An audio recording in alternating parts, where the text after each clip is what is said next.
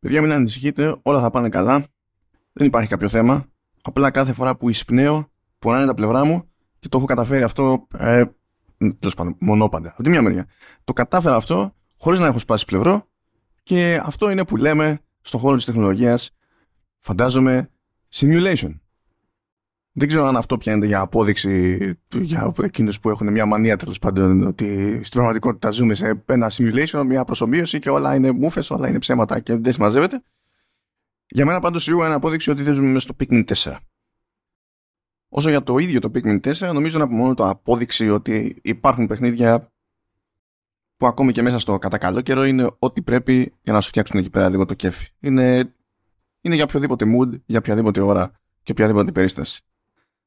Γενικά έχει πλάκα το Pikmin, έχει πλάκα και ως franchise, διότι φαντάζει μονίμως καταραμένο, ε, μονίμως ε, εμπορικά τέλος πάντων έτσι, περίπου ε, τζούφιο, αλλά η Nintendo ε, δεν χάνει την πίστη της, η αλήθεια είναι, δοκιμάζει κάθε τόσο έτσι, την τύχη της με ένα, με ένα καινούργιο τίτλο Pikmin και δεν παρέτηται. Αν και η αλήθεια είναι ότι μπήκε στο franchise στην αρχή τουλάχιστον με λίγη φούρια παραπάνω. Το θυμάμαι το πρώτο Pikmin, είχε κυκλοφορήσει το 2001.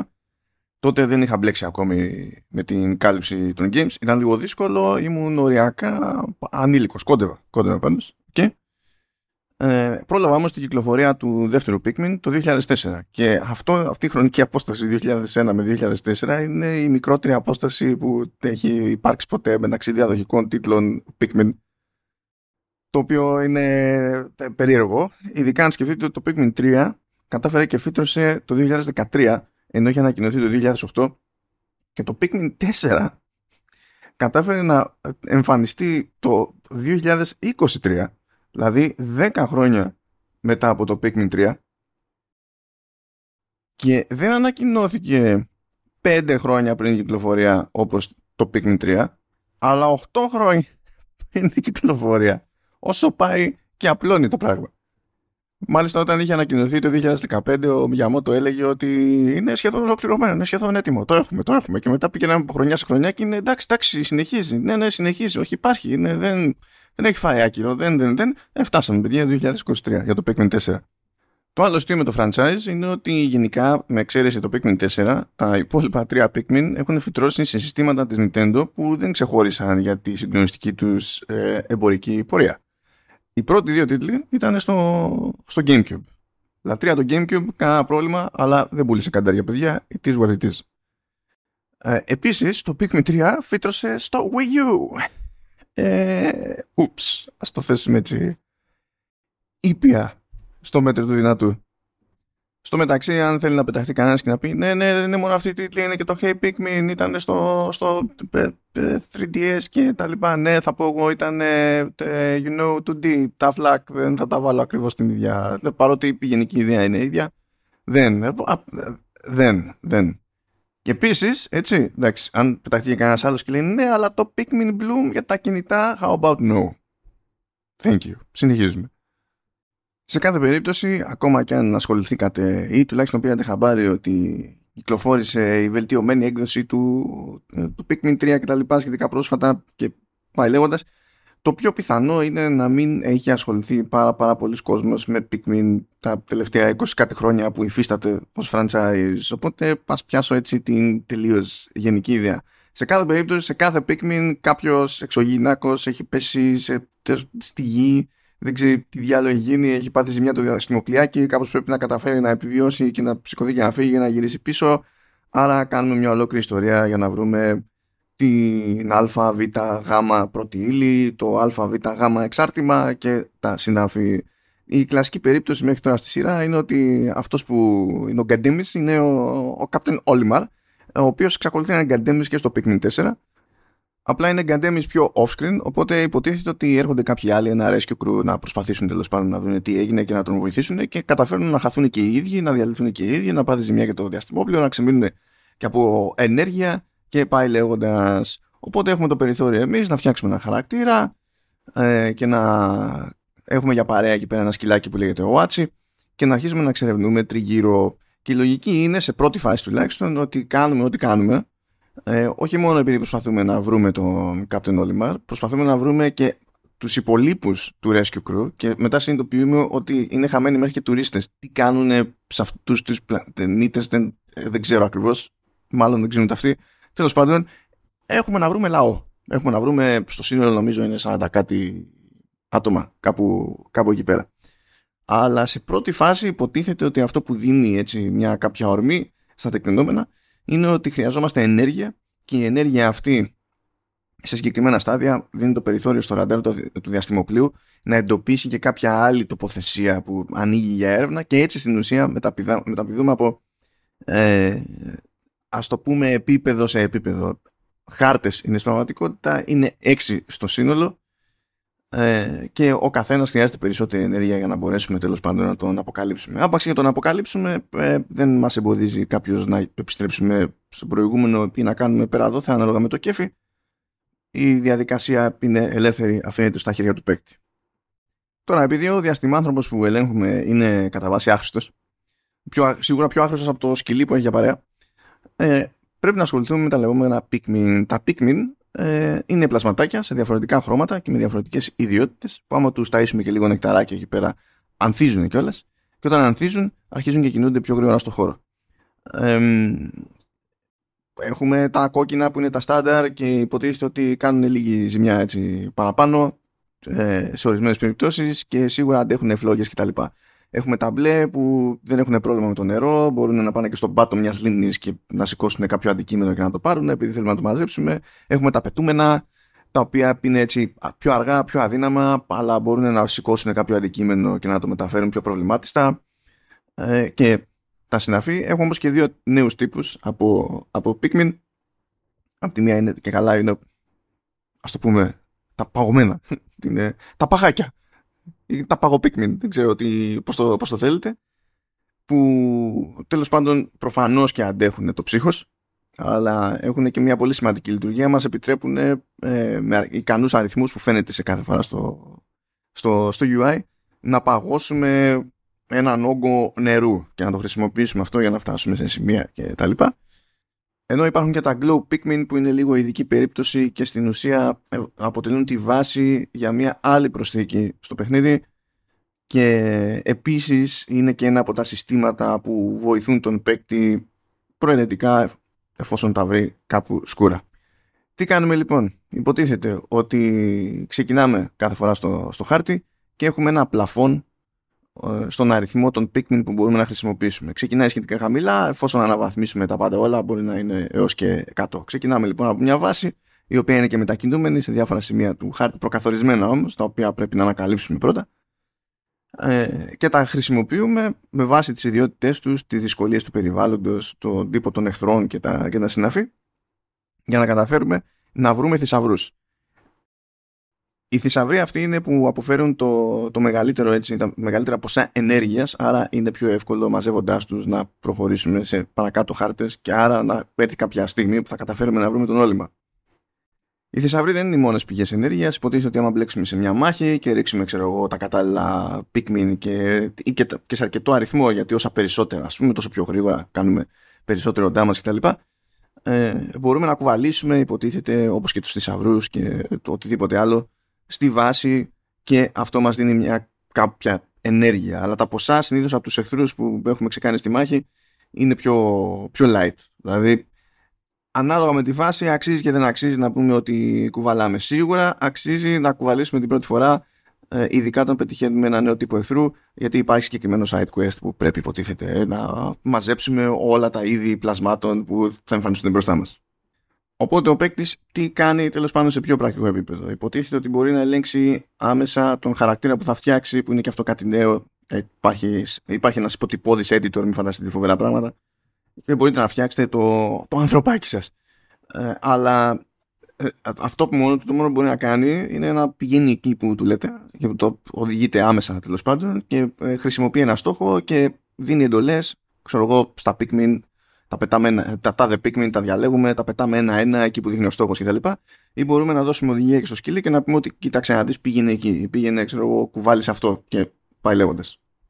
Υπάρχει επιλογή να καβαλήσουμε το, το σκυλί ως πιστό άτι και σε αυτή την περίπτωση μπορούν να σκάσουν πάνω και να τα μεταφέρουμε όλα μαζί και όλα τα Pikmin που, που έχουμε. Αυτό βοηθάει σε κάποιες περιπτώσεις που μπορεί να μην γίνεται να φτάσουμε κάπου διαφορετικά. Π.χ. το σκυλί έχει το περιθώριο να κάνει άλμα, πράγμα που δεν μπορούν να κάνουν τα, τα ίδια τα Pikmin και δεν μπορεί να κάνει και ο χαρακτήρας που ελέγχει ο, ο παίκτης. Οπότε με Pikmin ή χωρίς έρχονται κάποια σημεία στα οποία χρειαζόμαστε οπωσδήποτε το σκυλί για να κάνουμε ένα jump και να φτάσουμε λίγο παραπέρα. Τώρα, σε κάθε χάρτη στον οποίο φυτρώνουμε, έτσι, καλή θησαυρή και τα λοιπά, και έχουν και πλάκα θησαυρή, διότι είναι απλά καθημερινά αντικείμενα. Ε, Τέλος πάντων, όντως είναι απλά καθημερινά αντικείμενα, εκτός από τις φορές που είναι προϊόντα της Nintendo. Και το, το, παράδειγμα, ας πούμε, ένα ε, Game Boy Advance Micro, που ήταν το πιο άχρηστο πράγμα που σκέφτηκε ποτέ, έστω στην οικογένεια του Advance η Nintendo, πάρα πολύ ωραία κατασκευή, πολύ καλοφτιαγμένο, κανένα νόημα, πήγε άπατο δικαίως. Αλλά χαριτωμένια, OK. Okay. Και η λογική είναι ότι τα, το, όλοι αυτοί οι χαρακτήρες που έχουν έρθει από άλλο πλανήτη δεν έχουν ιδέα τι ακριβώς είναι αυτό. Το, όχι το micro, γενικά αυτό που έχουν δει και το θεωρούν τέλος πάντων ότι είναι θησαυρός. Οπότε, άμα πάμε στο index με τους θησαυρούς που έχουμε βρει, είναι χωρισμένοι σε κατηγορίες και έχουν κουλέ ονομασίες οι κατηγορίες γιατί δεν έχουν πιάσει ακριβώς σε τι αναφέρονται όλα αυτά που όντως συνδέονται σε μια κατηγορία λογική. Και επίσης δεν έχουν ακριβώς ιδέα του τι διάλογο είναι το κάθε αντικείμενο. Και έχει τελείως κουλά ονόματα. Και ενώ δεν είναι υποχρεωτικό να καθίσετε και να τα χάζεψετε, ε, έχει γίνει αρκετά έτσι ωραία δουλίτσα με τις τσαχπινιές που έχουν σκεφτεί, ώστε οι ονομασίες να είναι περίπου εύστοχες όντας τελείως άστοχες. Έχουν αυτό το, το, το, περίεργο. Βγαίνει ένα παράξενο έτσι χιούμορ. Μπορείτε να το φανταστείτε ως deadpan στο κεφάλι σας, αλλά δεν είναι κάτι που θα σας το πετάξει το παιχνίδι φορά παρτίδα και θα, σας, θα προσπαθήσει να σας το ταΐσει. Είναι για το χάζι. Οι βασικές δραστηριότητες στην πραγματικότητα ε, έχουν να κάνουν με την συγκέντρωση και τη διατήρηση και τη διαχείριση των εκάστοτε Pikmin. Σε κάποιες περιπτώσεις θα πρέπει να επιστρέφετε στη βάση, να αλλάζετε τη σύνθεση της ομάδας σας για να καταφέρετε να ξεπεράσετε ένα εμπόδιο που φαίνεται ότι έχει πιο έτσι συγκεκριμένες ανάγκες. Ε, η πλοήγηση η ίδια είναι ένα ζήτημα, ε, ζήτημα διότι λειτουργεί και ως γρίφος. Ε, μπορεί να μην έχουμε τις απαραίτητες δυνατότητες ε, να φτάσουμε εκεί που θέλουμε ή μπορεί να χρειαστεί να κάνουμε κάποιο περίεργο κύκλο, να χτίσουμε κάποια γέφυρα, ε, να φτιάξουμε κάποιο πέρασμα ή να ρίξουμε κάποιο εμπόδιο μέσω λαμίας για να είναι πιο εύκολο να πηγαίνουμε πέρα δόθε στην ουσία φτιάχνουμε παρακάμψεις. Ειδικά στην περίπτωση των κατασκευών υποτίθεται ότι χρησιμοποιούμε μια πολύ συγκεκριμένη πρώτη ύλη που άμα τη δείτε έτσι στην όψη είναι, είναι, σαν, είναι σαν διαμαντάκι ε, το, το κάθε κομμάτι. Οπότε, όποτε τα βρίσκετε αυτά, όπου και να τα βρείτε αυτά, καλό είναι να ψάχνετε έτσι καλά. Τα μαζεύετε, τα γυρίζετε στη βάση και υποτίθεται ότι μεγαλώνει το απόθεμά σας. Και θα φτάσετε κάποια στιγμή κάπου που φαίνεται ότι είναι μια γέφυρα λήψη και θα σας πει πάρα πολύ ωραία, εγώ χρειάζομαι τόσα κομμάτια από το τάδε ε, και ε, έρχονται τα Pikmin, τα κουβαλάνε και εφόσον έχετε αρκετά στο, στο απόθεμα δίνουν πόνο εκεί, φτιάχνουν τη γέφυρα και είναι έτοιμο το πέρασμα, διευκολύνεται ή οποιαδήποτε διαδρομή έχετε να κάνετε. Ε, δηλαδή αυτά τα διαμαντάκια ε, αντιμετωπίζονται σαν να είναι πυλός τουλάχιστον εντός του επίπεδου όντως έτσι αντιμετωπίζονται. Όλη αυτή η διαδικασία της εξερεύνησης ε, της, της πλοήγησης και της περιστασιακής μάχης είναι πολύ ευχάριστη διαδικασία γενικά και αρκετά χαλαρή. Αυτό δεν σημαίνει ότι δεν θα πάει ποτέ τίποτα στραβά, αλλά γενικά δεν σημαίνει και πως το παιχνίδι είναι ιδιαίτερα απαιτητικό. Αν μπορούμε να πούμε ότι αρχίζει και έχει απαιτήσεις περισσότερο της προκοπής, είναι στους δύο τελευταίους από τους έξι στο σύνολο χάρτες και σε ένα πολύ συγκεκριμένο mode που θα μας απασχολήσει έτσι λίγο παρακάτω. Για να υπάρχει βέβαια λίγο άγχος αυτό, γιατί εντάξει, δεν το κάνουμε και τελείως περίπατο, υπάρχει ο κύκλος της ημέρας. Υποτίθεται λοιπόν ότι έχουμε συγκεκριμένο χρονικό περιθώριο μέσα σε μία μέρα, είναι μέχρι να πέσει ο ήλιος για να εξερευνήσουμε ό,τι μπορούμε να προλάβουμε να εξερευνήσουμε και να μαζέψουμε ό,τι μπορούμε να προλάβουμε να μαζέψουμε. Όταν δει ο ήλιος κάνει προειδοποίηση ότι πρέπει να μαζευτούμε στα γρήγορα γιατί ότι υπάρχει ξέπαρκος σε πίκνη και τα λοιπά θα μας αφήσει χρόνος το οποίο λόγω χαριτομενιάς των Pikmin δεν είναι έτσι και πολύ ευχάριστη εμπειρία. Ότι δηλαδή και τα, μπορεί τα ηχητικά εφέ έτσι, του χαμού ενός Pikmin να είναι χαριτωμένα, αλλά είναι χαριτωμένα έτσι με το, με το λάθος τρόπο. Και τέλος πάντων πρέπει να μαζευτούμε, να γυρίσουμε εκεί πέρα που είναι και οι άλλοι που έχουμε μαζέψει και να προγραμματίσουμε τη μέρα μας για να συνεχίσουμε την επομένη. Εδώ στην ουσία υπησέρχεται αυτός ο παράγοντας του Dandori που λέει το, το παιχνίδι που ας το πούμε ότι είναι ε, ένας ιαπωνικός όρος περί, για το περίπου multitasking. Είναι, δεν είναι ακριβώς το ίδιο πράγμα αλλά είναι περίπου multitasking. Και η λογική είναι ότι για να είμαστε πιο αποτελεσματικοί δεν έχει νόημα να πηγαίνουμε σε ένα σημείο να πετάμε 10 Pikmin να κουβαλήσουν ένα πράγμα και να τα περιμένουμε να κάνουν όλη τη διαδρομή να τελειώσει για να φτάσουμε μετά κάπου αλλού και να κάνουμε κάτι άλλο με κάποια άλλα αλλά ε, έχει σωθεί το παιχνίδι γιατί έτσι θα προλάβουμε να κάνουμε και τίποτα παραπάνω στο χρονικό περιθώριο που έχουμε ε, να ανοίγουμε στην ουσία πολλαπλά μέτωπα και να τρέχουμε πέρα δόθε και να βάζουμε τα Pikmin να κάνουν πράγματα παράλληλα και τα λοιπά. Αυτή έτσι κι αλλιώς ήταν ε, η, ιδέα από, τη, από το πρώτο Pikmin, έτσι. Αυτό είναι το χαρακτηριστικό γνώρισμα στην όλη προσέγγιση και ειδικά στο Pikmin 4, περισσότερο σχέση με παλαιότερα Pikmin, ε, μπορεί να ακούγεται ότι καταντά πιεστικό, αλλά δεν είναι, γιατί δεν υπάρχει στην ουσία κάποιο συγκεκριμένο όριο στο πόσες μέρες έχει το περιθώριο παίκτης να εξερευνήσει τους χάρτες. Μπορεί να πάρει όσες μέρες θέλει. Αυτό δεν ίσχυε πάντα, ειδικά όσο πάτε πιο πίσω, ας πούμε, το πράγμα ήταν πιο, πιο σφιχτό. Δεν το ξεχνά το Pikmin 4 αυτό, απλά το κρατά για ειδικές περιπτώσεις επίσης παρακάτω.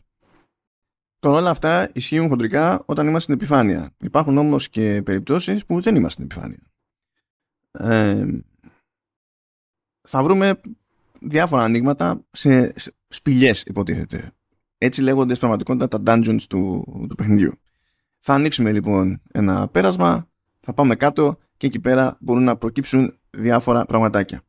Μία περίπτωση είναι όντως το Cave Pavla Dungeon που ξεκινάει και είναι απλό και μπορεί να καταλήξει να έχει αρκετούς ορόφους και μάλιστα το τελευταίο dungeon στο τέλος του παιχνιδιού παραέχει ορόφους, παραέχει, έπαιζε μια λίγη κούραση εκεί πέρα. Ε, και κάθε όροφος στην ουσία ε, έχει μερικούς εχθρούς, έχει μερικούς ε, περιβαλλοντικούς γρίφους και το ζήτημα είναι να καταφέρουμε να το, να το διαχειριστούμε το όλο με τις μικρότερες δυνατές απώλειες γιατί εφόσον χάνουμε Pikmin δεν είναι αυτονόητο ότι θα μπορέσουμε να τα, να τα αναπληρώσουμε προχωρώντας στο, στο dungeon. Όταν είμαστε πάνω μπορούμε να γυρίσουμε στη βάση και εφόσον έχουμε φτιάξει απόθεμα καθώς μαζεύουμε στην πορεία του παιχνιδιού ε, ναι με το πλαφόν είναι αυτό που είναι αλλά και καλά η βάση μπορεί να μας δώσει από τα υπόλοιπα που έχουμε μαζέψει και να συμπληρώσουμε τα χαμένα. Αυτό δεν ισχύει στο, στο dungeon.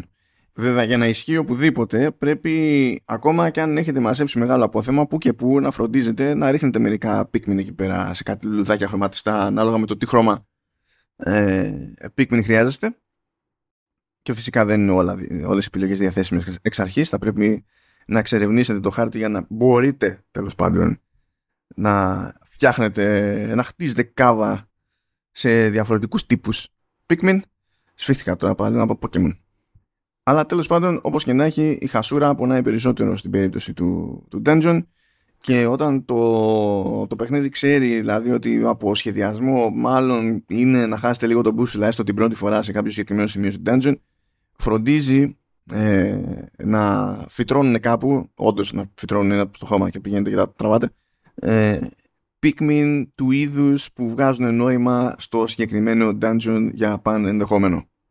Όπως και να έχει όταν σκάτε στο dungeon έχετε το περιθώριο σε αντίθεση με άλλα παιχνίδια να διαλέξετε τους τύπους ε, το, και τον αριθμό των Pikmin που θα πάρετε μαζί σας. Βέβαια, το παιχνίδι πάντα προτείνει τέλος πάντων τον λογικό για την περίσταση συνδυασμό. Είναι κάτι που μπορεί να κάνει προαιρετικά και όταν φτάνουμε σε ένα χάρτη γενικότερα. Μπορούμε να κάνουμε εμείς ότι μας τη βαρέσει, αλλά με ένα κουμπάκι παπ βγάζει κατευθείαν προτινόμενη σύνθεση. Και γενικά είναι σωστό. Γενικά είναι σωστό. Υπήρξαν δύο περιπτώσεις, ας πούμε, που έφτασα σε σημείο στον τάδε χάρτη με τις προτάσεις του παιχνιδιού που πολύ απλά ε, έπρεπε να κάνω κάτι που απαιτούσε τελείως άλλο διαφορετικό Pikmin ε, που είχα στο απόθεμα αλλά δεν έκανε ποτέ τον κόπο το σύστημα να τον προτείνει.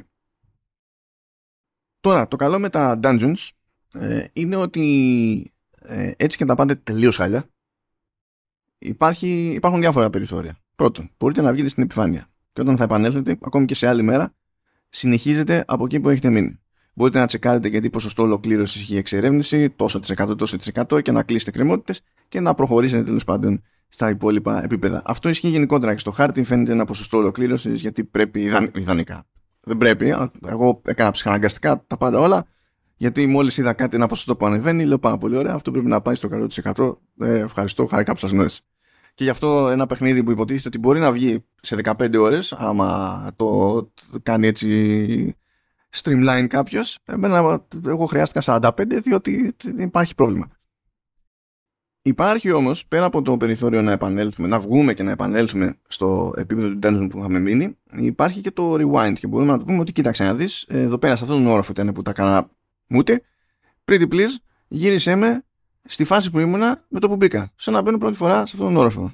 Και απλά αν έχω κάνει κάποια πράγματα από πριν, ε, θα χρειαστεί να τα ψιλοκάνω, να τα ξανακάνω. Και δεδομένου ότι κανένας όροφος είναι τεράστιος, ας πούμε, δεν έχει άπειρα πράγματα εκεί πέρα, είναι εντάξει μικρό το κακό. Το rewind όμως λειτουργεί και στον γενικότερο χάρτη. Και εκεί μάλιστα έχει και περισσότερες επιλογές. Διότι λειτουργεί με αυτόματο σύστημα checkpointing στο, στο παρασκήνιο και όταν θα θελήσουμε να κάνουμε rewind θα δούμε ότι έχει ένα μάτσο επιλογές όχι ε, γύρισε τώρα στο, σαν να σκάς πρώτη φορά στο χάρτη αυτό θα ήταν καταστροφή ή ούτε καν σαν να ε, τον βρήκες στη, στην αρχή αυτής της ημέρας έτσι όπως τον είχες αφήσει την προηγούμενη. Μπορεί το παιχνίδι να πει ότι τέλος πάντων μπορώ να σε πάω ένα λεπτό πριν. Δηλαδή τώρα έκανες μια ζημιά, δηλαδή έπαθες μια μεγάλη πακέτο. Στην ουσίας τα έκανες όλα μαντάρα σε ένα boss fight, ας πούμε. Και ευχαριστώ, γεια σας. Ένα λεπτό πριν λεπτό τα χειρότερα. Μπορεί να είναι τρία λεπτά, πέντε λεπτά πριν. Έχουμε επιλογές. Υπάρχει μια λίστα τέλος πάντων από ε, πολλαπλά checkpoints και μπορούμε να γλιτώσουμε τα χειρότερα μπρος πίσω. Εκτός από Dungeons έχουμε και άλλες δραστηριότητες όμως που βασίζονται στο Dandory. Υπάρχουν ε, τα Dandory Challenges και τα Dandory Battles. Τα Dandory Challenges η λογική είναι ότι έχουμε συγκεκριμένο χρονικό περιθώριο σε ένα συγκεκριμένο επίπεδο και πρέπει να μαζέψουμε ε, θησαυρούς ή εχθρούς και που έχουμε σκίσει και να τους γυρίσουμε τέλος πάνω στη, στη βάση που ως αξία τέλος πάντων να έχουν τουλάχιστον τόσο. Και προφανώς υπάρχουν μετά και ε, περιθώρια να πιάσουμε καλύτερη επίδοση, να πάρουμε το καλύτερο μετάλλιο και τα λοιπά. Αντίστοιχα, αυτό ισχύει στα challenges. Αντίστοιχα υπάρχει το Dandory Battle που εκεί πέρα δουλεύουμε, παίζουμε σε split screen ε, αλλά παίζουμε κόντρα σε, σε AI και η λογική είναι ότι πάλι έχουμε συγκεκριμένο χρονικό περιθώριο αλλά το ζήτημα εδώ είναι όταν θα τελειώσει ο διαθέσιμος χρόνος να έχουμε μαζέψει περισσότερο πράγμα υψηλότερης αξίας σε σχέση με, το, με την τεχνητή νοημοσύνη. Τώρα, μπορεί να πει κάποιος ότι αν εμένα μου αρέσει περισσότερο η εξερεύνηση, θα κάθομαι και θα χτυπιέμαι στο χάρτη μέχρι να βρω τα πάντα κτλ. Το παιχνίδι, ωστόσο, περιμένει από τον παίκτη να μπει στα dungeons, να ασχοληθεί με τα battles, να ασχοληθεί με τα challenges. Ε, και εντάξει, τέλος πάντων, ε, μπορεί τα battles και τα challenges να Μας παίρνει λίγο να τα βάλουμε στην άκρη. Τα dungeons, σας το λέω από τώρα, δεν σας παίρνει να τα βάζετε στην άκρη. Διότι από την αρχή, αλλά περισσότερο στην πορεία του παιχνιδιού, ο μεγαλύτερος όγκος και αυτόν που πρέπει να σώσετε και των θησαυρών που πρέπει να μαζέψετε και υφίσταται σε ένα χάρτη, βρίσκεται και εντοπίζεται στα dungeons. Οπότε μπορεί να κάθεστε και να χτυπιέστε εσείς τέλος πάντων, να ψάχνετε τα πάντα σπιθαμή προς πιθαμή στο χάρτη και να δείτε ότι ξέρω εγώ έχετε καθαρίσει το και καλά λέει το ποσοστό εξερεύνηση 30% και να πάτε σε ένα dungeon να το ξεχοκαλίσετε και να δείτε το 30% ξαφνικά να γίνεται 65% διότι εκεί είναι όλο το zoom Αφού τέλος πάντων τελειώσει κάθε μέρα εξερεύνηση, επιστρέφουμε στο hub του παιχνιδιού, το οποίο επίσης είναι πάνω κάτω νέα υπόθεση για τη, για τη σειρά και είναι, καταφέρει επίσης να είναι έτσι τόπος ζεν παρότι εδώ έχουμε τους περισσότερους διαλόγους και οι διάλογοι παιδιά είναι είναι, είναι, είναι κούραση. Δηλαδή είναι, θα πείτε απευθύνεται και σε πιο μικρές ηλικίες το Pikmin και τα λοιπά κανένα πρόβλημα. Εντάξει δεν θα πω καν, δηλαδή το δέχομαι το δέχομαι. Το παράπονο μου δεν είναι καν οι διάλογοι. Το παράπονο μου είναι γιατί το skip στους διαλόγους δεν λειτουργεί πιο γρήγορα ε, γιατί και προλαβαίνω να τους διαβάσω και δεν έχει νόημα που τους διάβασα και για κάποιο λόγο υπάρχει skip, το πατάω και για να τέλος πάντων να περάσω πιο γρήγορα στην επόμενη ατάκα και αυτό αντιδρά πιο αργά όσο πρέπει. Why, why, make it snappier, make it snappier. Το hub όμως, πέρα από κάθε πλάκα, είναι αυτό που σε βάθος χρόνου δίνει στον παίκτη την καλύτερη αντίληψη για τα συστήματα του, του παιχνιδιού. Τι συμβαίνει λοιπόν εδώ πέρα; Τις, εντάξει, όχι σε όλες τις περιπτώσεις, αλλά πολλοί από τους χαρακτήρες που βρίσκουμε, μετά την πρώτη γνωριμία, μας κοτσάρουν ένα side quest. Το side quest αυτό μπορεί να είναι one-off με συγκεκριμένα επίπεδα, δηλαδή πρέπει να βρεις τόσα ε, πλάσματα στο σύνολο. Πάρα πολύ ωραία. Θα τα βρήκες. Σου δίνει. Τι σου δίνει, τα πετράδια που για κάποιο λόγο είναι πηλός. Και, και νόμισμα. Όσον ούπω θα ξεκαθαριστεί γι' αυτό. OK, okay, okay. Μετά θα σου πει, ναι, κοίταξε να δεις, θέλω να γεμίσουμε τη συλλογή, θέλω να βρεις τόσα πλάσματα στο, στο σύνολο. Σου δίνει πάλι, ξέρω εγώ, κτλ. Άλλη αποστολή λέει κάνε ποιοι αριθμό από Pikmin να ανθίσουν, πράγμα που σημαίνει ότι καθώς παίζει ο παίκτης και βρίσκει εδώ και εκεί νέκταρ, έχει ένα νόημα, ακόμη και αν δεν του νοιάζει να τα κάνει πιο γρήγορα τα Pikmin, που δεν καταλαβαίνει ποιο λόγο δεν τον ένοιαζε, βοηθάει πάντα. Ε, θα πει τσουπ, ο νέκταρ, ρουφάμε, ανθίζουμε, super cool, προχωράμε. Ε, επίσης ε, μεγάλωσε λέει το πληθυσμό των Pikmin πράγμα που σημαίνει ότι πρέπει να πηγαίνουμε και να παίρνουμε από το περιβάλλον νέα, νέα Pikmin να μεγαλώνουμε τη συλλογή και, και τα λοιπά. Αυτά συνήθως στα τα τελευταία δηλαδή είναι παραλαμβανόμενα. Δηλαδή λέει κάνε 300 να ανθίσουν τα έκανες μετά σου λέει πάρα πολύ ωραία άλλα 300 να ανθίσουν άλλα 300 να ανθίσουν και δεν τελειώνουν ποτέ. Κάποια άλλα κάποια στιγμή τελειώνουν. Δεν έχει άλλο Δηλαδή βρήκαμε όλους του θησαυρού, βρήκαμε όλους του θησαυρού. Δεν πρόκειται να φανταστείτε το παιχνίδι ότι θα τους βρούμε από την αρχή. Ε, ή βρήκαμε, ξέρω εγώ, όλο το κρού από το συγκεκριμένο είδος ε, ναυαγών. Του τους βρήκαμε. Δεν έχει άλλο μετά, δεν κάνουν αυτά, αυτά κύκλο. Τώρα, γιατί έχουν νόημα ε, αυτά τα side missions. Αυτά ολοκληρώνονται στην πραγματικότητα στη φυσιολογική ροή του, του παιχνιδιού και των πραγμάτων Φυσικά κάποια πράγματα θέλουν να πάρετε στα σοβαρά την εξερεύνηση σε, σε κάθε επίπεδο και να προσπαθήσετε δηλαδή να, να κάνετε τα πάντα όλα. Και η λογική είναι ότι μαζεύουμε αυτά τα πετράδια. Αν έχουμε αρκετά, τότε είναι πιο εύκολο, χωρίς να ψάχνουμε μέσα στο χάρτη τέλος πάντων, να είμαστε σίγουροι ότι όταν έρθει η ώρα να κάνουμε κάποια κατασκευή που θα μας βοηθήσει στην εξερεύνηση, θα έχουμε τις προμήθειες, τις κατάλληλες και θα είμαστε jet. Και ό,τι άλλο βρίσκουμε εκεί πέρα είναι gravy και το έχουμε για μελλοντική χρήση. Επίσης, με τα ίδια πετράδια έχουμε το περιθώριο να αγοράζουμε gear και items.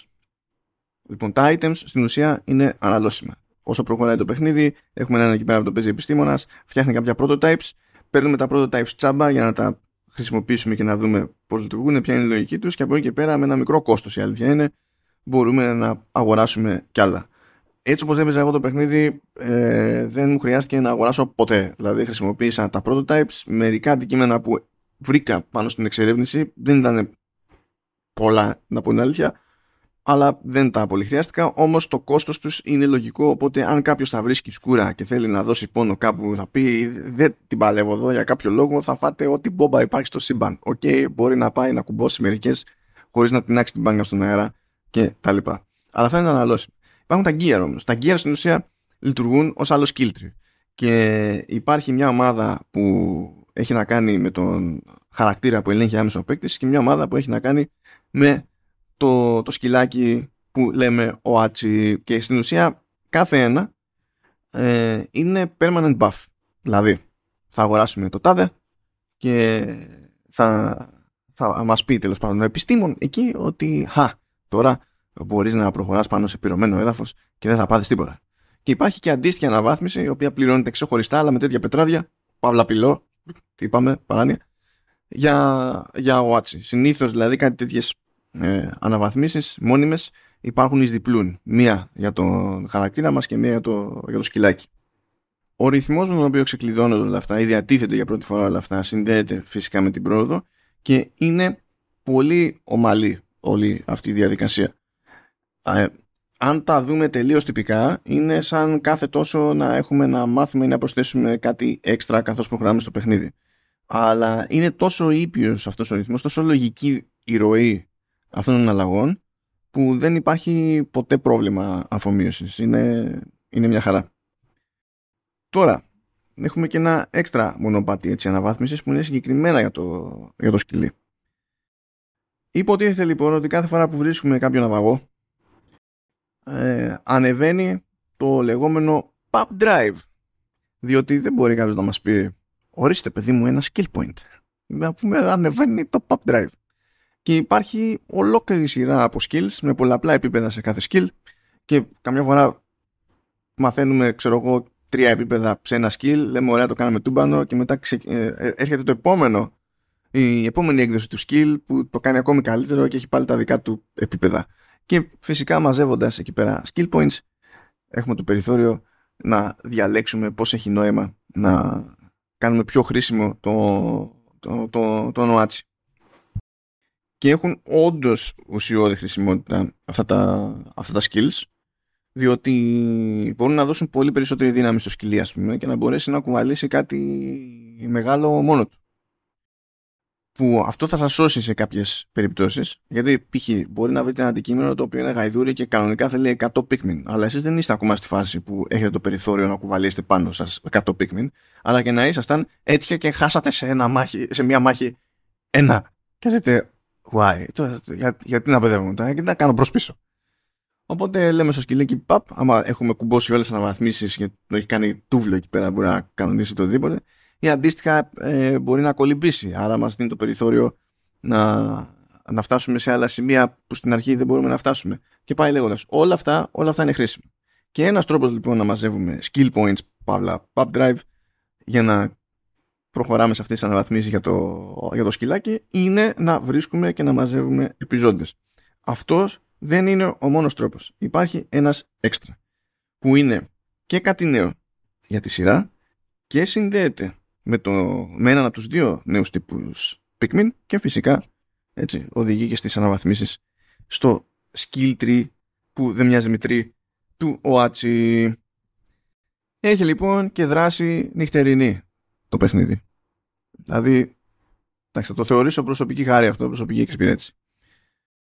Τι παίζει βέβαια ε, με, τη, με τη νυχτερινή εξόρμηση. Υποτίθεται ότι όπως είπαμε τα πράγματα γίνονται πολύ πιο επικίνδυνα τη νύχτα, δεν είναι για πολλά πολλά και όντως αυτό το mode δεν ασχολείται καθόλου με εξερεύνηση. Αυτό που σημαίνει είναι το εξής. Μας δίνει μια βάση που υποτίθεται ότι πρέπει να προστατεύσουμε. Ενίοτε μας δίνει και δύο βάσεις. Επίσης μπορεί να υπάρχουν συμπληρωματικές βάσεις που λειτουργούν ως τέλος πάντων decoys. Αν πάμε αρκετά κοντά τους ενεργοποιούνται και αντί τέλος πάντων όταν σκάσει κάποιο κύμα εχθρών να πάει να την πέσει στη βάση πρέπει να προστατεύσουμε επειδή πιο κοντά βρίσκει το decoy πρώτα να την πέσει εκεί και έτσι κερδίζουμε εμείς λίγο χρόνο.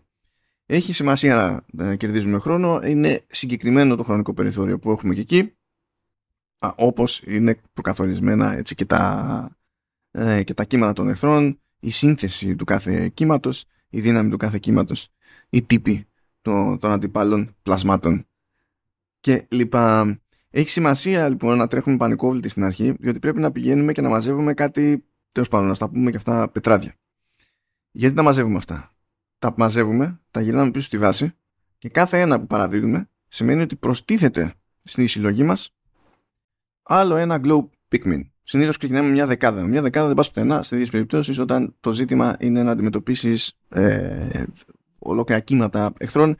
Πόσο δε μάλλον όταν πρέπει να το παίζεις δίπορτο και να προστατεύεις δύο μεριές παράλληλα. Οπότε στην αρχή έχει έτσι μια περίοδο χάριτος, ας πούμε, όπου δεν μας την πέφτουν με τη μία τα, τα πλάσματα. Και τρέχουμε πανικόβλητοι, μαζεύουμε, φτιάχνουμε τη συλλογή μας από Glow Pikmin. Και επειδή είναι στημένα τα Glow Pikmin και αυτό το mode ώστε ε, να διευκολύνει τη μάχη σε αντίθεση με την κανονική ροή του παιχνιδιού όταν στέλνουμε κάπου τα Pikmin να κάνουν κάτι εδώ μόλις τελειώσουν επανέρχονται σε εμάς. Ενώ στην κανονική ροή του παιχνιδιού πρέπει να πάμε να τα μαζέψουμε. Ή με κάποια αναβάθμιση χ μετά να πρέπει να βαρέσουμε μια κόρνα και να έρθουν εκεί πέρα που βαρέσαμε την κόρνα, ξέρω εγώ. Ή με κάποια αναβάθμιση του σκυλιού να στείλουμε το σκυλί να πάει να τα μαζέψει για να μην πηγαίνουμε εμείς πέρα εδώ σαν τις βούρε και να ασχοληθούμε με πιο σημαντικά πράγματα. Εδώ όμως επιστρέφουν πάντα σε εμάς για να μην χαλάει η ροή και να μπορέσουμε πάνω σε, στα δύσκολα έτσι μιας μάχης να αντιδράμε αντί να πηγαίνουμε να μαζεύουμε πέρα εδώ τα ξεμπάρκα τα πίκμεν. Όπως όλες οι προκλήσεις και οι μάχες τέλος πάντων που είναι ξεχωριστή υπόθεση στο παιχνίδι έχουν διαφορετικό επίπεδο δυσκολίας που φαίνεται όταν πάμε να χωθούμε. Ε, και γενικά οι τοποθεσίες που μπορούμε να διαλέξουμε πάλι εξαρτώνται από το πόσο έχουμε προχωρήσει στην εξερεύνηση καθενός από τους βασικούς χάρτες του, του παιχνιδιού. Ε, ζορίζει το πράγμα από ένα σημείο και μετά και πιστεύω ότι η τελική, τελική, τελική τέτοια μάχη δεν αναστείβεται. Αλλά, OK, okay, δεν χάθηκε ο κόσμος. Αλλά σε αυτή την περίπτωση, τι γίνεται; Έτσι και προστατεύσουμε ε, επιτυχώς τη βάση μας, μαζεύουμε υποτίθεται μια σταγόνα από ένα συγκεκριμένο γιατρικό. Στην περίπτωση που έχουμε να προστατεύσουμε δύο βάσεις, τότε εκεί κατά εξαίρεση μαζεύουμε δύο σταγόνες. Αυτές οι σταγόνες χρειάζονται επειδή κάποιοι επιζώντες δεν βρίσκονται στην original συσκευασία τους. Υποτίθεται ότι τους έχουν φυτρώσει κάτι φύλλα στη μούρη, δεν μπορούμε να τους αναγνωρίσουμε ούτε μέσω DNA, δεν έχουν αυτή η ιδέα ποιοι είναι, έχουν χάσει την μπάλα και τα συναφή. Και τα χρειαζόμαστε αυτά στην ουσία για να αποκαλύψουμε την, την πραγματική τους μορφή. Χρειάζεται αυτό διότι με αυτόν τον τρόπο συμπληρώνονται και οι συλλογές με τους επιζώντες που, και τους ναυαγούς που ψάχνουμε έτσι. Ενώ φυσικά είπαμε ότι ένα μάτσο από side missions γίνονται διαθέσιμα ακριβώς επειδή έχουμε βρει τον ναυαγό που τα προσφέρει σαν, σαν δραστηριότητες. Οπότε έχει νόημα να μπαίνουμε στην διαδικασία για να ασχολούμαστε. Κάτι άλλο που ισχύει είναι ότι εντάξει, είπαμε, ήμασταν σε αυτή τη μάχη, ξεκινήσαμε με μια δεκαριά εκεί πέρα Glow Pikmin, ε, μασέψαμε όμως κάμποσα. Το υπολογίζει αυτό το παιχνίδι και στην ουσία ε, αυτά που μαζέψαμε επιπλέον τα βάζει στη συλλογή μας. Στα δύσκολα λοιπόν, είτε σε νυχτερινή εξόρμηση, είτε σε εξόρμηση μέρα μεσημέρι, σε dungeon, έτσι από dungeon, σε boss fight, δεν ξέρω και εγώ τι είναι, τα βρούμε έτσι σκούρα τα πράγματα, τότε μπορούμε στην ουσία να καλέσουμε blow Pikmin. Αυτά γενικά είναι ζώρικα στη μάχη και έχουν και μια πολύ συγκεκριμένη ιδιότητα που την κάνουμε, τη φορ... φορτίζουμε. Οπότε κατάμε πατημένο ένα πλήκτρο εκεί πέρα και υποτίθεται ότι γίνονται εκεί μια φωτεινή μπάλα και αυτή η μπάλα πηγαίνει προς εκεί που σημαδεύουμε, πάρα πολύ ωραία. Ε, και παγώνει τον όποιο εχθρό ή αν έχει κι άλλους εκεί πολύ κοντά του, τους παγώνει όλους μαζί. Και έτσι έχουμε το περιθώριο ε, να ρίξουμε ξυλίκι πριν προλάβουν να αντιδράσουν. Γενικά αυτό είναι ένα theme, γιατί υποτίθεται ότι από ένα σημείο και έπειτα και το σκυλί έχει το περιθώριο να πηγαίνει να κουτουλάει κάπου και να κάνει stun κάποιον αντίπαλο και να κερδίζουμε λίγο χρόνο. Οπότε καταλαβαίνετε Όλες αυτές λοιπόν οι δραστηριότητες και οι ξέχωροι ε, μεταξύ τους μηχανισμοί στην ουσία συνδυάζονται και δημιουργούν μια συγκεκριμένη ορμή στα συστήματα, τους μηχανισμούς και τα λοιπά που όχι μόνο επιτρέπουν περαιτέρω πρόοδο στη, στο κανονικό έτσι το μέρος του παιχνιδιού στον παίκτη αλλά φροντίζουν και σχεδόν σε κάθε κλείσιμο ημέρας ή νύχτας να αισθάνεται ότι ε, κάνει ένα βήμα παραπέρα και θα πάει στην επόμενη του εξόρμηση οπλισμένος με περισσότερα εργαλεία, με καλύτερα εργαλεία για να προχωρήσει παρακάτω. Αυτό φτάνει σε ένα σημείο σε κάποια φάση που λειτουργεί λίγο κόντρα στην εξερεύνηση εξερεύνηση. Διότι με αρκετές αναβαθμίσεις έχουμε το περιθώριο να δίνουμε ψωρία εντολών στο, στο σκυλί αλλά και στα, και στα Pikmin. Έχουμε το περιθώριο, λοιπόν, να πούμε στο σκυλί ότι κοίταξε να δεις, χρησιμοποιήσει. Τι διάλογο σκύλος είσαι. Χρησιμοποίησε τη, τη μύτη σου να βρεις κάτι χρήσιμο, βρε αδερφέ. Στην αρχή, λοιπόν, μπορεί να, μπορεί να ψάξει, ξέρω εγώ, για ένα θησαυρό στο περιβάλλον. Ε, μετά μπορεί να βρει ως μυστή κάποιο, κάποιο ναυαγό κτλ. Φτάνουμε σε ένα σημείο που μπορούμε να το βάλουμε να ε, ως φριστεί το οτιδήποτε είναι πιθανό να μας ενδιαφέρει στο παιχνίδι. Δηλαδή, ε, με δεδομένο ότι η μεγαλύτερη πρόοδος γίνεται στα dungeons σε ποσοστό ολοκλήρωσης, φτάνετε από ένα σημείο και έπειτα στο παιχνίδι και δεν χρειάζεται να κόβετε ντε και καλά βόλτες στο χάρτη. Απλά λέτε ξέρω εγώ στο, στο σκύλο ε, μύρισε κάτι και πήγαινε με εκεί. Και πα, πα, σας πάει. Το έχουν υπολογίσει βέβαια αυτό στην Nintendo και ώρες ώρες φτάνει σε κάποια απροσπέλαστα εμπόδια ο, ε, ο σκύλος. Άρα δεν μπορεί να κάνετε κάτι ιδιαίτερο. Σκαλώνει, δεν μπορεί να σας πάει εκεί που ξέρει ότι ε, κάτι του μύρισε και έχει πηδικό ενδιαφέρον πράγμα που είναι ο τρόπος του παιχνιδιού να σας δείξει ότι χα, τώρα θα μπλέξετε με την εξερεύνηση θέλετε δεν θέλετε διότι προφανώς δεν έχετε ανοίξει κάποια διαδρομή, δεν έχετε ανοίξει κάποιο shortcut, δεν έχετε φτιάξει κάποια κατασκευή τέλος πάντων που να σας δίνει το περιθώριο να κάνετε τη ματσακονιά να πάτε ξέρω εγώ εκεί πέρα. Οπότε χάνεται μερικώς η ισορροπία αλλά ε, η Nintendo δεν ξεχάστηκε γενικά έτσι και αόριστα και παπ, μας το πετάει πάλι στη μάπα. Έχει φροντίσει δηλαδή κάπως να, να, τη, να τη στοκάρει την τρύπα. Αυτό που έχει σημασία είναι ότι ενώ το Pikmin 4 δεν είναι ιδιαίτερα δύσκολο παιχνίδι η Nintendo φροντίζει να μας πετά ακόμα και προς το τέλος του παιχνιδιού καινούρια ή πειραγμένα εμπόδια. Μπορεί να είναι ένας μυστήριος ε, ε, τύπος εχθρού ή μπορεί να είναι μια μυστήρια παραλλαγή σε προηγουμένως γνωστό είδος εχθρού. Και μπορεί να μάθουμε με τον άσχημο τρόπο ότι μια χαρά λειτουργούν οι προηγούμενες τακτικές στη μάχη που είχαμε και έχουμε διαλέξει τα σωστά Pokemon. Να, ορίστε, το έπαθα. Pikmin για την περίσταση. Αλλά ε, θα πρέπει να κάνουμε έτσι το ντου μας ε, από συγκεκριμένες γωνίες διότι αν διαλέξουμε τη λάθος γωνία θα, οι απώλειες θα είναι μαζικές και εντυπωσιακές. Υπάρχουν μερικοί ύπουλοι εχθροί που μπορούν με τη μία να καταπλακώσουν όλα τα Pikmin που θα το στείλετε οπότε πακέτο θέλει ιστορία και, και προδέρμ έχει τέτοια σημεία οπότε ασχέτως της ευκολίας ε, η ευκολία αυτή δεν μεταφράζεται σε ένα αποτέλεσμα που λειτουργεί άμυαλα. Και κάπως έτσι δημιουργείται μια ροή μηχανισμών, δυνατοτήτων, περιστάσεων και αναμετρήσεων που μαζί με την εξερεύνηση ε, φτιάχνουν ένα σταθερά ευχάριστο κλίμα και ευχάριστο αποτέλεσμα δίνοντας μονίμως στον παίκτη τη σιγουριά και τη βεβαιότητα ότι κάτι έκανε και την επόμενη φορά κάτι παραπάνω θα κάνει. Υπάρχουν και περιπτώσεις βέβαια που αποφασίζει να μην το παίξει τόσο ήπια και κάνει μπαμ, δηλαδή αυτό δεν έχει γίνει κατά λάθος. Και δεν είναι τυχαίο ότι μοιράζει, τέλος πάντων, προβάλλει και τους χάρτες ε, με τον τρόπο που τους προβάλλει στον παίκτη. Τι θέλω να πω με αυτό; Οι χάρτες στο σύνολο είναι 6.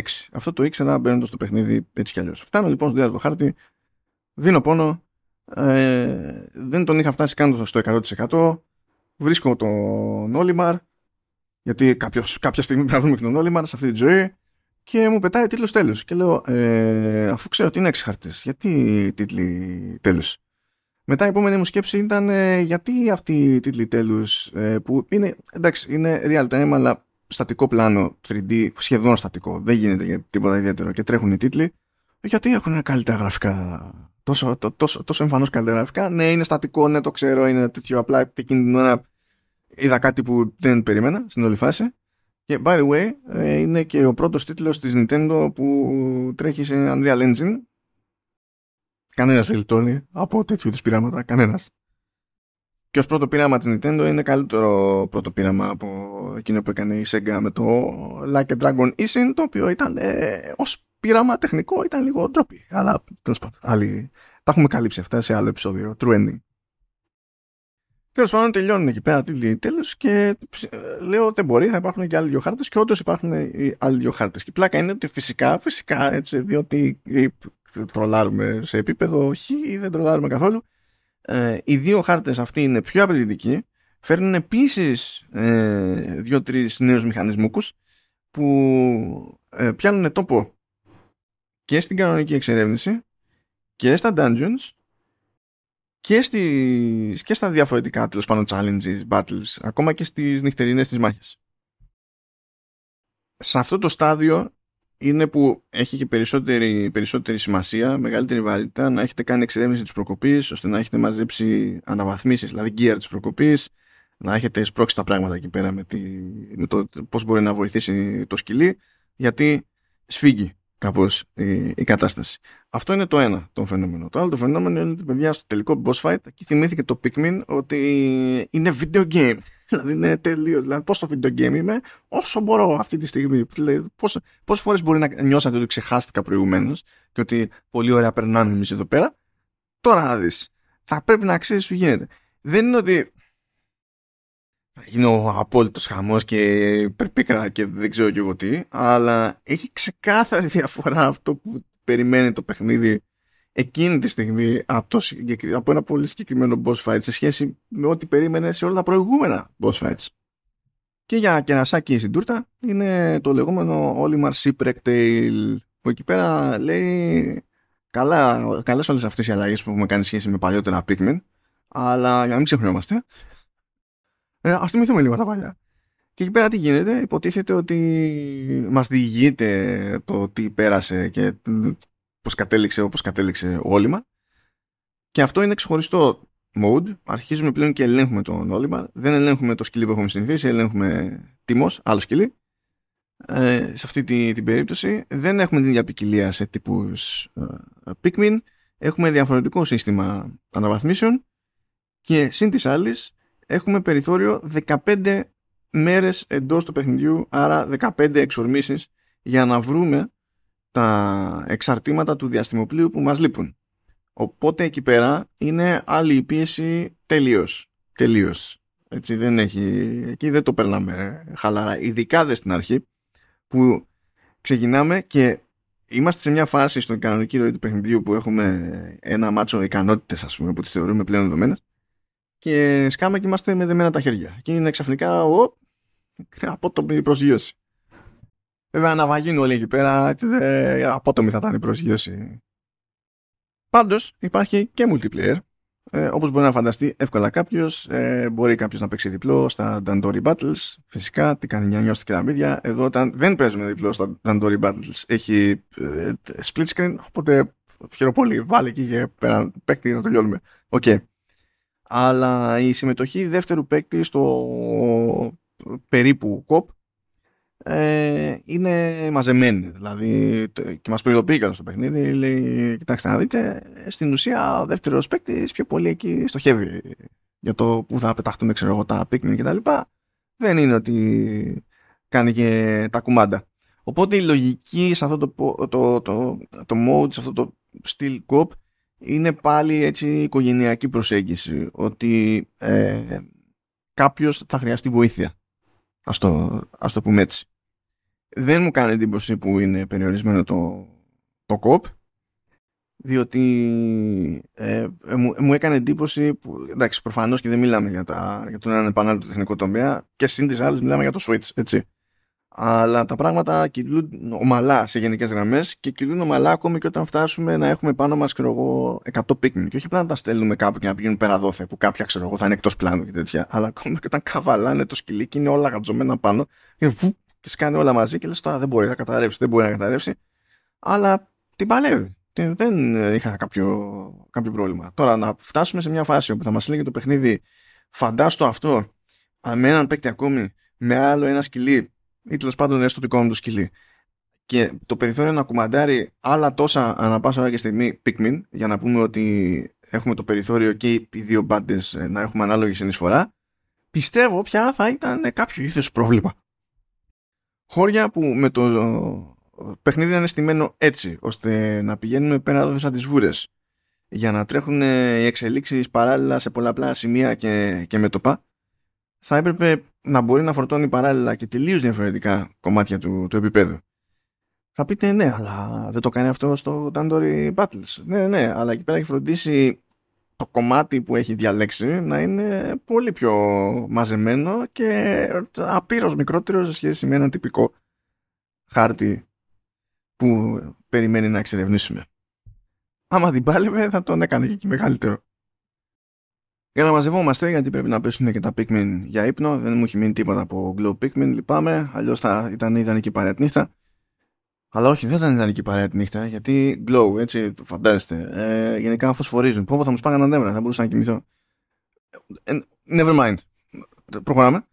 Ε, γενικά το Pikmin 4 είναι πιο φιλικό και ταυτόχρονα πιο μεστό σε σχέση με οποιοδήποτε άλλο προηγούμενο Pikmin από τη, από τη σειρά. Ε, νομίζω ότι δεν θα μπορούσα να πω σε κανέναν ότι α, άμα έχεις το περιθώριο παίξε καλύτερα το τάδε προηγούμενο Pikmin έχει την τύχη επίσης σε σχέση με όλα τα προηγούμενα ε, να βγει σε μια ξεκάθαρα επιτυχημένη εμπορικά κονσόλα όπως είναι το Switch. Οπότε δεν είναι για καθόλου περίεργο που μέσα σε όλα δηλαδή πέραν το ότι είναι καλό το Pikmin 4 ε, με το καλημέρα ας πούμε οι πωλήσεις του καμία σχέση σε σχέση με τα λανσαρίσματα των προηγούμενων τίτλων. αν δεν ήταν τόσο καλό, θα έλεγα ότι εντάξει είναι απλά έτσι συγκυριακό. Είναι μεγάλη κατεστημένη βάση και προφανώς παίζει ρόλο αυτό το πράγμα. Αλλά ακόμα και αν βάλουμε αυτή τη σκέψη στην άκρη, πιστεύω ότι όπως και να έχει θα του άξιζε καλύτερη πορεία σε σχέση με τα προηγούμενα. Και μπορεί να κάνω εγώ πλάκα τώρα με την πάρτη μου ότι έτσι και εδώ ένα ποσοστό ολοκλήρωσης κάπου πρέπει να βαρέσει 100%. Αλλά, ναι, δηλαδή, το παθαίνω αυτό. Το παθαίνω. Καλό να μου πατάνε αυτά τα κουμπιά. Αλλά δεν το παθαίνω με οποιοδήποτε παιχνίδι. Και εδώ το έπαθα και είπα και ευχαριστώ. Δεν είναι. Δεν το παθαίνω πάντα στο παιχνίδι που πρέπει, στο παιχνίδι που, που αξίζει, ας το πούμε έτσι, και συνήθως δεν το παθαίνω σε τέτοιο είδος παιχνιδιού. Εδώ το έπαθα και δεν το μετάνιωσα ούτε, ούτε στιγμή. Ενώ σε άλλες περιπτώσεις θα το κάνω, θα το κάνω επειδή έχω φάει την πετριά σε ηλικία και σε σημείο που δεν έπρεπε. Θα ξέρω ότι δεν είναι εξυπνάδα αυτό που κάνω και θα συνεχίσω με το ψυχαναγκαστικό της υπόθεσης. Εδώ κανένα πρόβλημα. Καμία, καμία ενοχή. Κομπλιόδα. Ωραίο κλίμα. Ωραία πρακτική εφαρμογή ωραία κλιμάκωση και διάνθυνση των, των μηχανισμών και των διαφορετικών δυνατοτήτων που έχουμε. Μικρή αλλά καλοβαλμένη ως προς τη ροή της ποικιλία των διαφορετικών δραστηριοτήτων. Η εξερεύνηση των σπηλαίων δηλαδή των dungeons είναι πάντα ευχάριστη πάντα ευχάριστη. Και εκεί υπάρχουν και οι πιο μεστοί ας το πούμε έτσι περιβαλλοντικοί γρίφοι χωρίς να χρειάζονται κάποιο είδους διατριβή, έτσι. Ακόμη και αρκετά τροφαντό σε περιεχόμενο για αυτόν που θέλει να πάρει το παιχνίδι στα, στα σοβαρά. Ε, δεν ξέρω πώς θα νιώσει καθένας όταν όντως θα έχει βρει τα πάντα και θα ξέρει ότι εντάξει μπορεί να πάει να μπλέξει με τίποτα battles εκεί και αυτά να περνάει η ώρα αλλά δεν μπορεί να ξεκινήσει χωρίς να πιάσει το παιχνίδι από την αρχή να, να πάει σε ένα χάρτη που έχει εξερευνήσει 100% και να υπάρχει κάτι ουσιώδες να, να κάνει. Δεν ανανοούνται καν εχθροί. Δηλαδή, από πέρασμα σε πέρασμα, μέρα σε μέρα, αν φάτε κάποιους εχθρούς που είναι φτιαγμένοι που να εμφανίζονται στο τάδε σημείο υπό αυτές τις συνθήκες κτλ. Ε, πάνε, πάνε τέλος. Δεν έχει. Δηλαδή, η λογική είναι πρώτο Assassins. Αν καταφέρουμε και φάμε όλους τους συνοριοφύλακες ε, νωρίς το παιχνίδι, μετά δεν τους ξαναβλέπουμε ποτέ στην ίδια διαδρομή. Είναι, είναι, είναι, αυτό, είναι αυτό. Μπορεί εκεί, άμα το ξεκοκαλίσετε, εκεί στο τελείωμα να ζοριστείτε περισσότερο, επειδή δεν θα ξέρετε τι, τι θα γίνεται. Και αν αυτό δεν είναι μια σύγχρονη επιτυχία της σειράς και ένα πάτημα για την Nintendo να φτιάξει το Pikmin 5 σε λιγότερο από 10 χρόνια Nintendo, δηλαδή είπαμε, OK, okay, καταλαβαίνω, μετά κάνουμε και μην είμαστε NBA 2K και EA Sports FC, αλλά τέλος πάντων δεν χρειάζεται και 10 χρονάκια, πολλά είναι, πολλά είναι. Αυτά αγαπητοί για το Pikmin 4 και θυμηθείτε πηγαίνουμε πώς πιάνουμε τον τάβρο από τα κέρατα πώς πιάνουμε τη ζωή από που δεν ξέρω άμα ήξερα θα τα είχα πάει καλύτερα σε αυτό το, το σπορ τα Pikmin πηγαίνουμε και τα πιάνουμε το τσουλούφι τραβάμε και ακούγεται αυτό το pop το σωστό και μας φτιάχνει το κέφι με τη μία αυτά από μένα για το Pikmin του Nintendo Switch και τα ξαναλέμε με άλλα πράγματα. Γεια και χαρά.